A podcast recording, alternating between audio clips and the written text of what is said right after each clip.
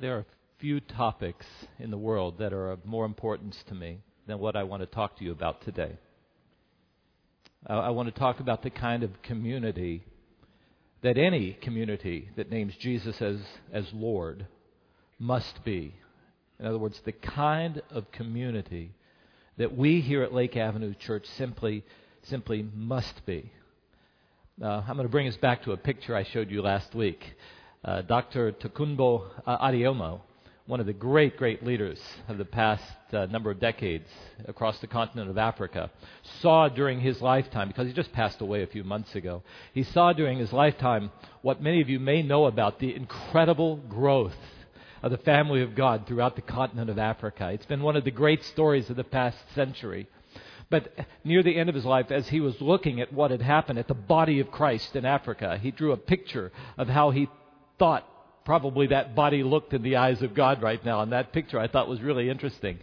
With that little bitty head signifying how much they knew of doctrine, of, of the faith as, as God reveals in Scripture. And therefore, the feet don't really know how to serve and to obey. If you don't know how to live, uh, what to live, you don't know uh, how to do it. So you have to uh, to know it. But he said we do have the numbers, as it was growing, and we have the heart. There's a lot of emotion. And he said that's not the way that the body of Christ should be. And so he was signaling to the leaders there where they had to emphasize the growth of the whole family, the whole body. Now, I ask if you were here last week, remember I said, how would we draw, or how would Dr. Adeyemo draw the family of God, the body of Christ, here in the United States? And uh, one of the men, newer comers to our church, Mark Houston, uh, did it. It kind of shows me what people do while I'm preaching. Um, as you look at that, you might not be surprised that Mark is an architect. You, see, we have all sorts of people here. But as he looked at it, I, I think he's essentially right. He said he thought our head would be a bit bigger, but we don't have necessarily the size, and sometimes perhaps not the heart, so the body isn't quite as big, and, and the legs look rather scrawny. So our obedience to what we know and our service to one another may not be all that God would have it to be. I looked at that and he said, I, I apologize if that's not being fair. And I said, No, I think you're probably pretty much on track, except for this. I don't think I would draw the head quite that big. Because studies are showing that people who go to church in the United States now don't know what they believe very well. Uh, those who were in generations before us had learned the faith and learned the scriptures much better. So if we have a shrinking head and a shrinking body and shrinking legs, well, we're just shrinking people.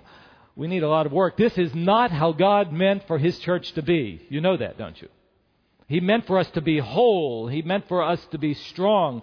And the place in which the growth is supposed to happen for us as individuals is supposed to be in what we are experiencing now the community that we call the church, what I so often like to refer to as the family, the unexpected family of God, this, household of faith.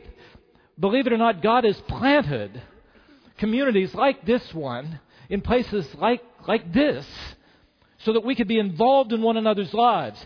We're supposed to be a place where the world can look and say, God is real and He is there because look at what He's doing among those people.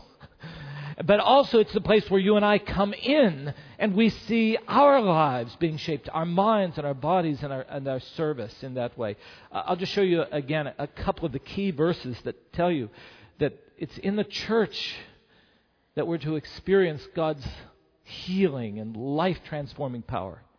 Uh, Colossians 1:28. Paul would give his own testimony to his ministry, and he said, at two churches in Colossae, and I think to us as well. We are to preach Christ so that people can come to know in a personal way this Lord Jesus that Claudia talked about. But then that's not the whole of the work. Once people have come to Christ, we must admonish each one and teach each one in wisdom to this end so that each one may become complete or perfect or whole in Christ. And in a complementary section in chapter uh, 4 of the book of Ephesians, verses 12 and 13, he, God gives to each one of us, when we come to Jesus, His Holy Spirit and gives us gifts to serve one another in the community. And so we're to serve with the gifts God gives us. Why? So that the body of Christ, the whole body, may be built up until we all become mature until we all attain, this phrase is so overwhelming for me, to the measure of the fullness of Christ Himself. So the, the, if that's supposed to happen, you and I are, are, are to become Christ like because of our connection to the body of Christ. How does that happen? What, how do we connect so that the life transforming power can flow from this community into our lives?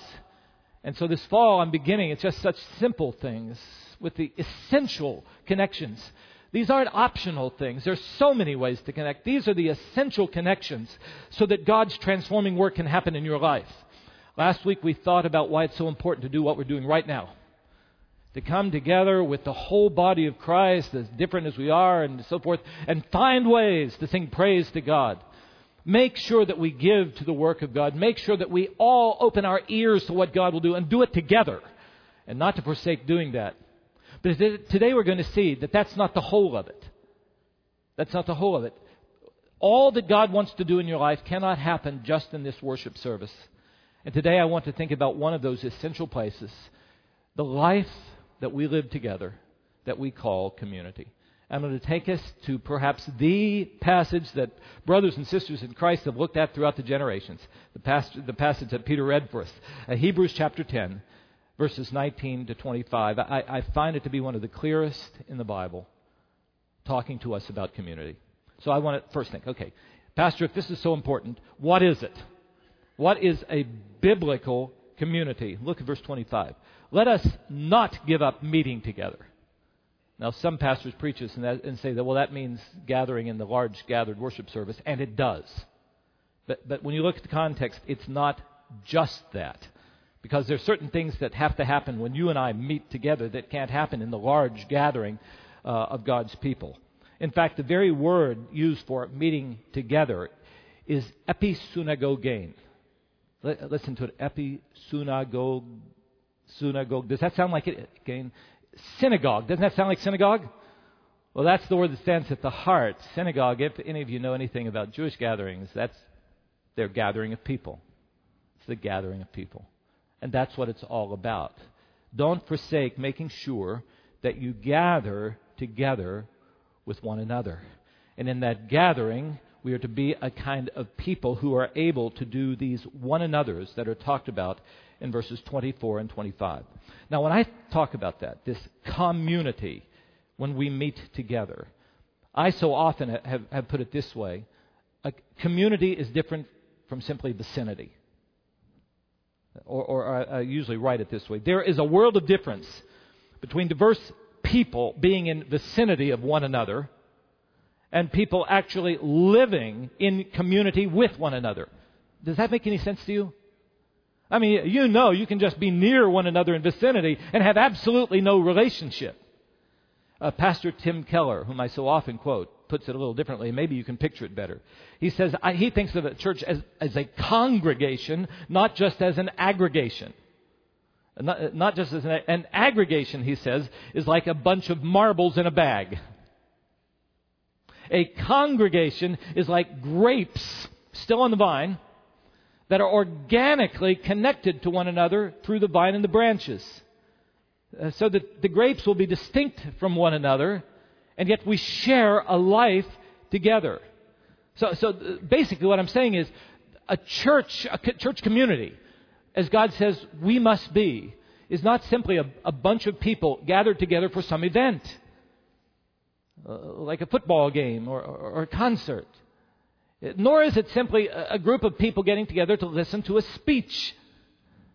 God intends for our lives to be connected to one another in, in an organic way uh, so that we can pray for one another, so that we can know when a person is really hurting, so that we can encourage one another, and yes, sometimes even so that we can correct one another. Now, if you want to know what the Bible teaches about community, and it teaches a lot in the New Testament, you just need to look for two words. When you read through the Bible, look for two words, and they are those words one another. So easy to find them. And they're all through, especially Paul's epistles. And you find it twice here in Hebrews, verse 24 and 25. See verse 24? Spur one another on. I'll get back to that word in just a few moments. We, have got to kind of do that spurring here. And then verse 25, encourage uh, one another. And so, as you think about it, you and I, as we gather in this place, are surely distinct from one another in a way, like those grapes. But when you come to Jesus, you come into a relationship with God, and He says, I'm going to put, give you the blessing of being in my family, in my community. And what happens is, not, not only are you connected to Him, but you and I are connected to one another. Look around you. How the rest of us are doing is going to affect how you're doing. And if some of us are sick, we're going to affect you. But if we're growing, you, it's going to affect you too, and the same thing will happen from you toward us. Now, that's what biblical community is about. And I'll tell you, when you talk about community in this way, where people's lives are connected to one another, we don't have to live life alone, you know that this is what the whole world is talking about. It's not just in church you talk about this. All these books being. It takes a village to raise a child. You hear that phrase all over the place. We have to work together. I was together with a whole group of people, our leaders in our community, the police chief and our, our, our superintendent of schools and so forth this past Wednesday. And they talk, they said it takes our whole community tied together and working together in order for us to become, well, I'm telling you, the world is longing for it. But the only place where it can really be found is the church of Jesus Christ functioning as God says it must. So are we? Well, I think we need to stop again and think about what we have in common. You know, community, that's what it's all about. Unity because we have some, some things in common with one another. Um, what do we have? Okay, look around you here. What do we have in common with one another? Well, I'll tell you, if you have the book of Hebrews open, verses 19 to 23, talk about what you and I have in common as clearly as any place in the Bible.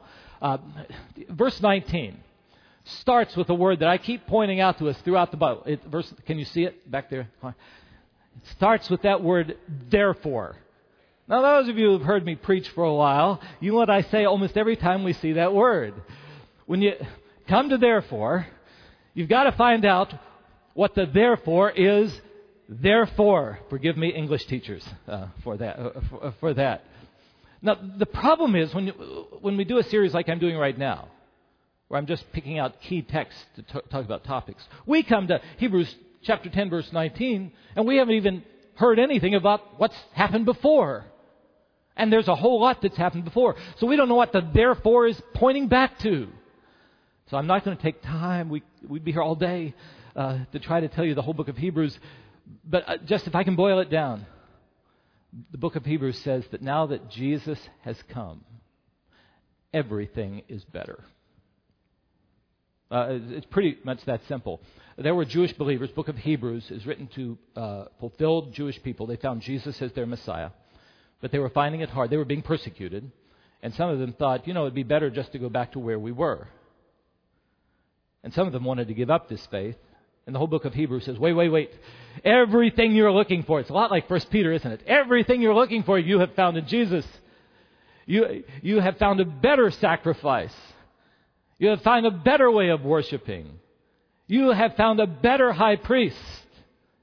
Uh, and especially when we get to chapter uh, 10, verses, verse 19, what you and I have found and what they had found was access to God. That's what he talks about access to God. Because before Jesus came, human beings were unable to have a personal, what Claudia gave testimony to, I'd, I'd, kind of had a religious background, but I didn't know God personally. That's what we were made for. And if we don't have access to God, we can't become what God would have us to be. Do you remember that my series in Genesis? I keep bringing it back. Genesis 1 and 2. We, human beings, were made in the image of God. We were made to know God. We were made to have access to God. Everything else won't work if we don't know God. When, when we have a relationship to God, knowing Him, He shapes our lives. And that enables us to have honest and real relationships with people and, and, and enables us to have the right kind of relationship in this world. So many times when people in the community will say, know, I'm really a pastor, you're a pastor, can I tell you some of my problems? And what, uh, bottom line, where I have to start is they don't often don't want me to start there, but where they have to start, where we have to start is, do you know God?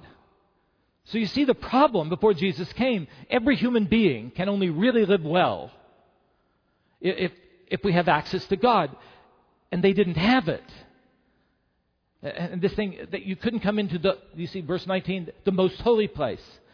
Even the people of Israel, God's people before Jesus came, didn't have access to God, to the most holy place, because God is holy and we're not. Except one time a year, one person, the high priest, was able to go through this curtain that separated people from the holy place. It was on Yom Kippur, the Day of Atonement, and offer a sacrifice for the people. But in our daily living, no access to God whatsoever. And now Jesus has come. A new and living way, verse 20, has been opened for us. Uh, all of us. We can know God again. Uh, his body, it's so interesting, verse 20, his body becomes the curtain, uh, opening the way from where we were, separated from God, into to a real relationship with God. It's like Jesus said in John 8, I'm the door. Before you didn't know God, but, but I lived a, life that was sinless. Jesus, the only one who came from above, not in the same mess that you and I are in. And he, by hallelujah, was willing to die in our place on the cross so that through faith in him, we can have access to God. He's the door. If we will walk through him by faith, we can come in. We can come in and, because, and be saved. Amen? That, uh, that's what church is all about. So, what do we have in common? Okay, all that talk. Oh, what do we have in common? Number one, we were made to walk with God. We have that in common with all people in the world. That our lives aren't going to be what they should be until we have access to God, till we know Him. So that's one place you can begin. If people don't seem to be interested in God, uh, they really are deep down. All of us have been made for that. Number two, all of us have to acknowledge we have sinned. So on our own, we have, we have no access to God. We are unholy. God is holy. And so on our own, we have absolutely no access to God. And this is why so many people sense in our souls there is something more than myself. So it's why so many people are ready to be spiritual, but they don't know what to do with that. How do I get in touch with my spirituality. I mean, it's a big thing that you just cannot wipe it out because we're made for it. But we don't have access because our lives are messed up. We have sinned and God is holy. But number three, here we go. Brothers and sisters, what else do we have in common? You and I now have access to God. I'm telling you, when we sing here, we sing to the God we know. But we only have it through faith in the Jesus who is willing to live a perfect life and then shed his blood to bring us to God. I don't know if you notice how it's put there in verse 22. We can draw near to God now with a sincere heart and full assurance of faith. But he says, but you have to remember our hearts had to be sprinkled because they needed to be cleansed. And we had a guilty conscience. So, Christian, I don't know if you, you get this. This means you and I have owned that we needed to be cleaned up and we needed our guilt to be taken away.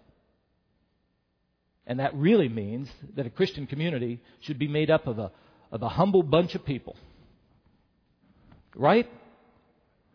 Just, just, just a humble bunch because we know we have no right on our own to be in the presence of the Holy God and to enter into the most holy place. We know that.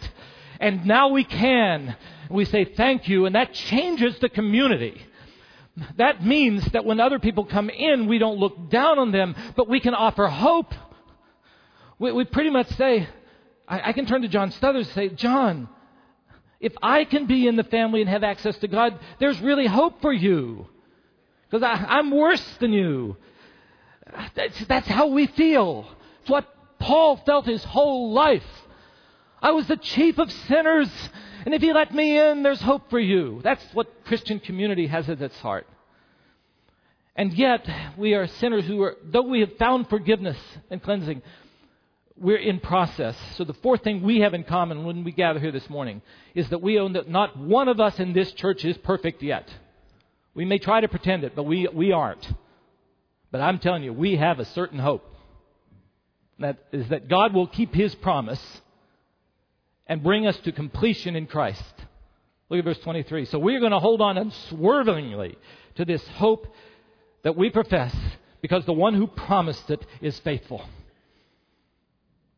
So we look at our lives and we say, I failed again. We come into this place and we give our lives afresh to God and we begin praying for one another and we move out of this place ready to live, being more of what God would have us to be than when we came in. That's Christian community.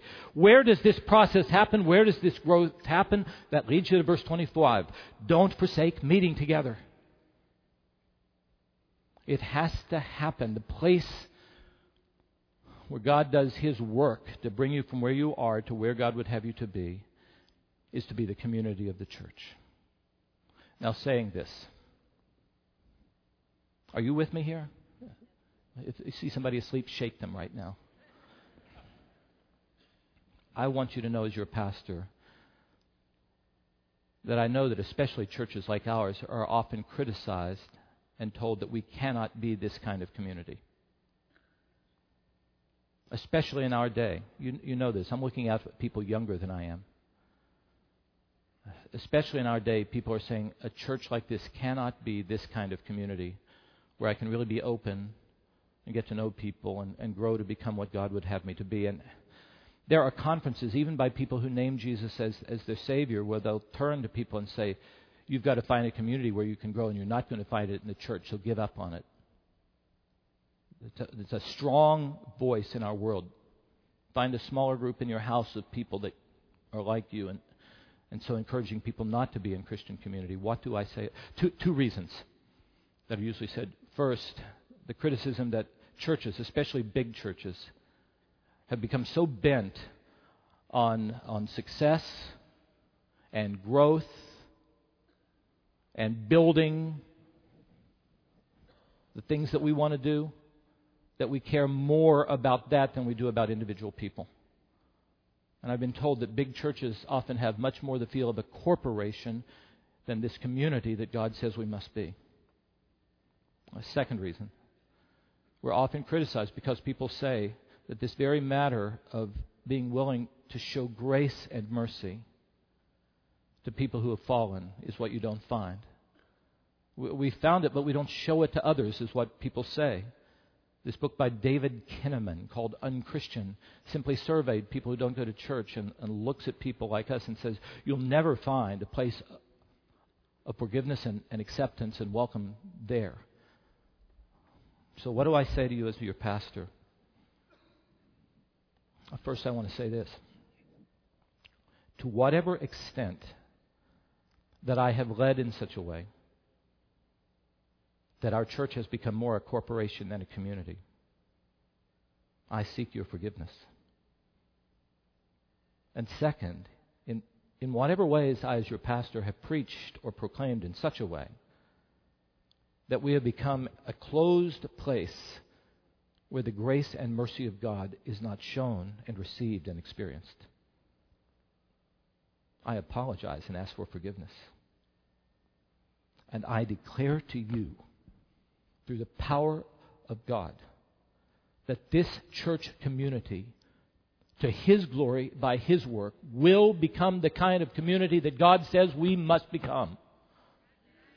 I declare that to you.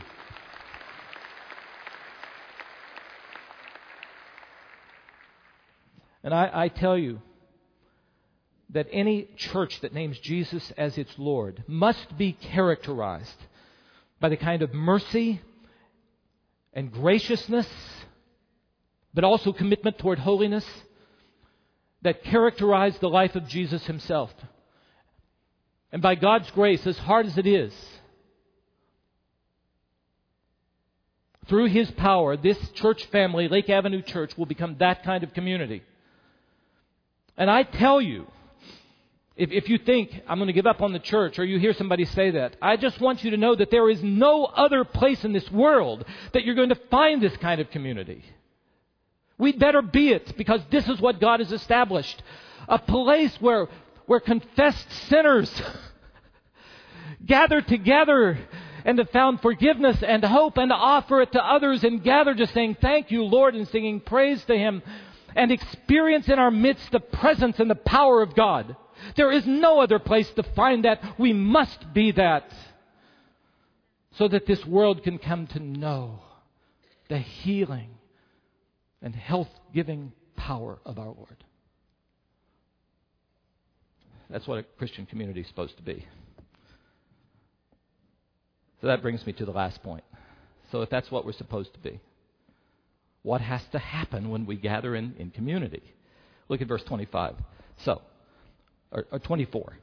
Let us consider uh, how we may spur one another on toward these love and good deeds, living as we're supposed to live. And then in verse 25, let us, let us in our considering also encourage one another. So here, not everything about Christian community is given in these two verses, but mark them down. I think the heartbeat of it is given here. Three points. One, uh, Christian community. We must know enough about one another. We must know one another well enough to be able to consider that word, to, to be able to consider the direction of one another's lives. We've got to be in relationship enough to be able to consider. The, the word for consider is to stop and think and, and, and, evaluate where people are going. That means that if the community is going to be a community, there have to be settings smaller than this one that we are involved in, whether classes or small group studies or, or places where you serve together or many, whatever those places are, where we can actually get into one another's lives and consider, open up one another's lives and consider where one another is headed. Now, I'm looking at, are you with me again still? Um, I'll tell you what I thought when I started thinking about preaching this. I thought, I think women are better at this than men. Anybody, women, I thought I'd get an amen. That was my first thought. I think it seems to me uh, women are more prone toward just liking to be together. Men, we've got to do something together, right? And so this being together where we can get to know one another, maybe. So first of all, I could make an excuse. Well, I don't have to do this, this considering, because I'm a man. We're not good at that. And I started thinking, some cultures are better at this than others. Um, and when I thought about our church and the breadth of cultures that come in, I thought, oh yeah, some cultures are, are better at this. Now, you know this. You, you hired, you called here. It's too late for you to stop right now. You called a West Virginian as your pastor. Do you know anything about West Virginia? Do you know in the 1860s West Virginia separated from Virginia? Do you know why? Yes, partially slavery, but that's not the whole thing. The biggest thing was that hill people didn't want to be connected to those sophisticated Virginians anymore. Virginians might sit around in a circle and open up their lives, but not West Virginians. We are rugged individualists uh, don't tell me what to do. I'll figure it out and get there myself. And if I have to suffer while I'm doing it, I'll do it. So I come from that kind of a culture, and I know many of you, especially who may come from what some call a shame based culture, men to open up our lives and become vulnerable. That, so I'm a man, and I come from a culture where this is not easy, and I, I don't do it very well. And then third, I started to think, and I'm a pastor.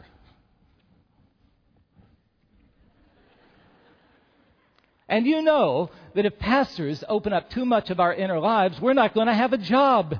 You, you, right? Chris, you're worried about this sermon. I can just see it. I could just see it up there.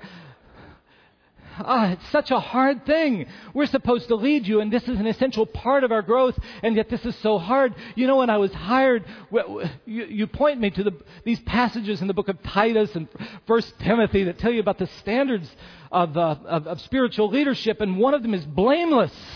Absolutely blameless. And I've got to try to defend being that. My wife and children are sitting there and they, they know their father, and they know their husbands. And I have to say what Paul says in Philippians 3 that we'll look at in a couple of weeks. I haven't arrived yet. And so I have all the excuses. I thought, how do I preach this then? Well, for men, you don't have to listen. Just for women who come from the right culture. What culture is the right culture? That maybe the French. Maybe they like to sit around with a glass of wine and just talk about themselves. I, I don't know. If French people are here, let me know. So I, if if you come from those cultures that don't want to do it, uh, and if you're a pastor, you don't have to listen. So is that what I said? And then I read this text, and it doesn't give me any of those outs. No excuses. God says that I want to do a work in you and it's going to happen in community. And Greg, you're not excluded. I was talking about this on Tuesday with the pastoral group, and we've gotten to know one another well enough that we consider one another. At least they consider me. I don't know. Hopefully, I do some considering. They they were saying, you know, people say in a church like this will never be this kind of community, and, I, and, and, and we pastors have a hard time with it. And I began sharing something that happened, and then they said, you must share that with the people. And I said, I don't want to. And because uh, I'm a West Virginian man, you know, all those things. So I'll tell you anyway. Last week, my close, close friend of over 30 years, Jamie Rankin, was here. Do you remember? I picked him up at the airport at Burbank, and as we were driving back, uh, he said to me, Greg, you know, the, la- uh, the, last three or four times we've gotten together, we haven't taken the time uh, to really speak into one another's lives, to see how we're doing, to encourage one another, and, and to help one another. We haven't really taken the time for earnest prayer with one another. And I wanted to say, well, Jamie, I, I'm a pastor and a West Virginian and, and a man, so I'm not we decided on the Saturday before he headed out, we would just stop for a while and get involved in that. It was really one of the richest times of my last couple of months. I just want to say, I know it's hard. I know it's hard. But I'm telling you, this is God has given us one another, and we have to be in relationship in such a way that we can see your attitude doesn't quite seem right. Your thinking process does keep going. We need to consider, and in considering, second, we have to have enough love for one another actually to spur one another on. And, and that word in verse 24 is such a strong word. It means to be willing to confront, sometimes to irritate. You may say, I have enough people around me to irritate me. I don't need to have any more. Any more. But it's not a negative irritation, it's a positive one. It really is. For riding a horse that's going in that direction, and you kicking those heels spur it to go this direction. A life that's going one direction, and we say, no, no, no, that's not good for you. I love you too much. And let's, you have to go in this direction, and this is not easy either, is it? it what does it call for? It calls for humility, humility enough to open up where we're struggling, and humility enough not to be self righteous when we spur humility to know that I'm going to need to be spurred next week, but I've got to spur you right now. It takes courage, don't you think? It takes so much courage. It takes respect for that other person. Humility and courage, respect to be able to receive the spurring. It really takes love the kind of love Jesus has, who says, I love you so much, I'm not going to let you destroy your life. We need this, and we know it, don't we? It's, it's like Odysseus in the Odyssey. Uh, people who went by that island of the Sirens. Do you, do you know this story? He, he knew what would happen. These beautiful sirens with their beautiful music would be beckoning as they had always beckoned sailors, but when you go near them, as beautiful as it seems to be, there are rocks there and you will be destroyed you remember what he does? He, he tells his, his uh, uh, uh, crew, You've got to tie me up on the mast, and don't listen to a word I say until we get past this thing. Otherwise, I and all of us will be destroyed. It's not the greatest illustration, but it helps me. Sometimes we need the community to love us enough to tie us up until we get through that thing. We, we have to have again the humility and the courage to speak truth into life, to say, we know you want to hold on to that grudge. But it's going to destroy everybody around you and it will destroy you if you don't forgive. You must forgive. You've got to get over that thing. Don't we have to do that? When we see that happen, we need to be able to have the courage and the love to say, I know you are so strongly tempted to sex outside of marriage. I know it. But, but it will destroy your real marriage relationship. It will destroy that person's relationship. It will harm people around you. This is not how God made us to live. This is hard. And I'll tell you, it's also countercultural. The world will fight it. The world will say, a good community is that community that will give you what you want. And the Bible says, you see it? A good community is a community that's willing to step in and give you what you need. It's countercultural. The world will say, oh, what that pastor is talking about is way too personal. you should just decide for yourself. And the Bible speaks in and says, no, no, no, no, no. You've got to decide together how God would have you to live. The world will say, live for yourself. The Bible will come and say, no, live for God.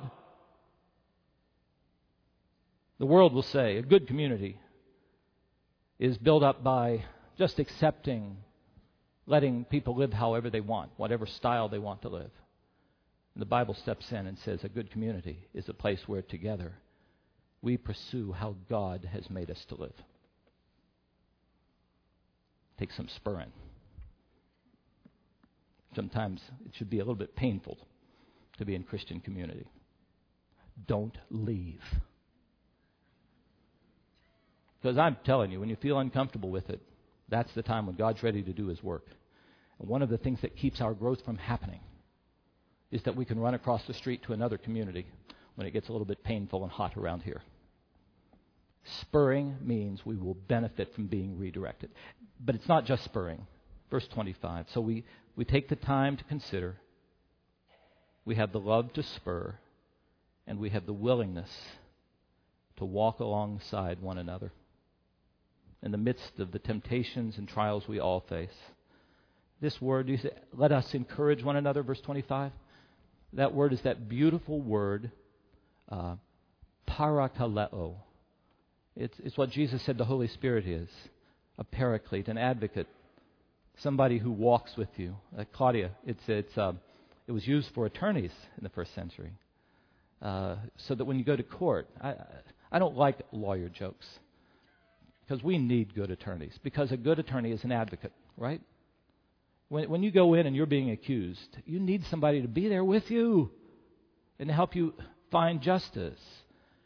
And that's the word that's used in a community, you and I are called to walk alongside one another in life, to encourage one another, and to say, No, I'm going to spur you for a while, but I'll tell you, I'm not going to give up on you. You say, But this pattern that I've been in has been for decades. We'll say, Yeah, but, but the power of God is great enough to change that pattern, right? but he's given us one another. So I'm going to walk with you.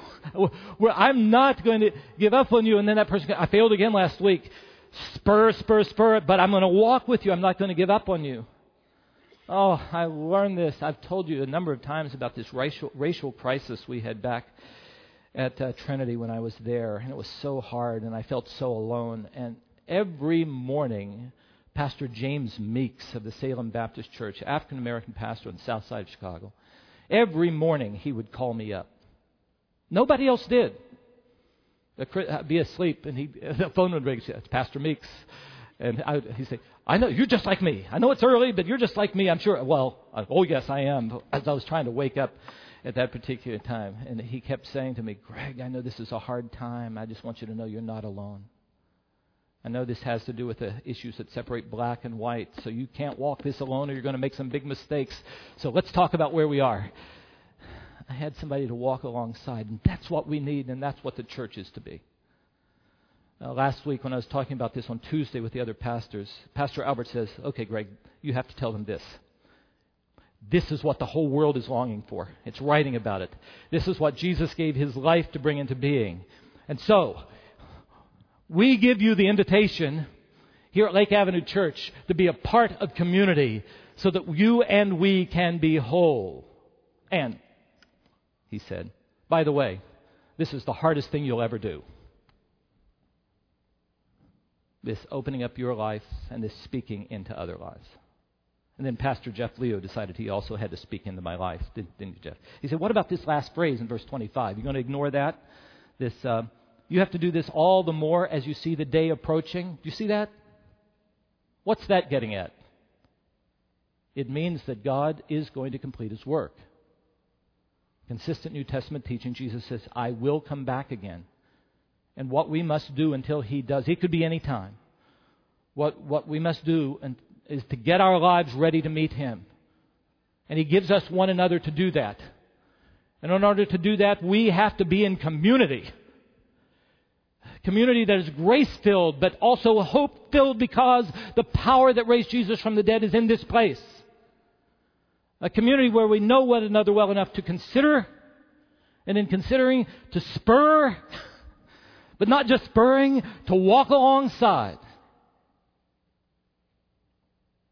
until each one of us is complete in Christ. And each one of us and all of us bring glory to our God. May it be in this place to his glory. Amen.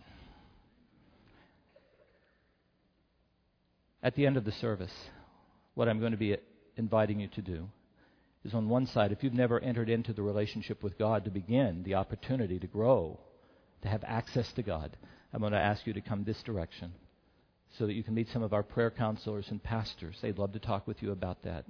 But on the other side, if you have come to our church and you've never been able to connect to that life transforming power that happens in community, we're going to have a whole group over on this side. And we want you to come to talk to them about what we are calling pathways toward connections in the life of the church. But we'll have a song to sing before we do, and just pray as, as we sing that God will work in you. Let me lead us in prayer. So, Father, now do your work. We see what your word calls us to be, and we see how your word tells us, commands us not to forsake meeting together, to worship you, and to be involved in one another's lives. So, Father, I'm not sure how you would have each one of us respond. So, through your Spirit, present in this place, show us. We are ready to hear. We are ready to see. Because, Father, we long to be whole. Do your work in the name of Jesus. Amen.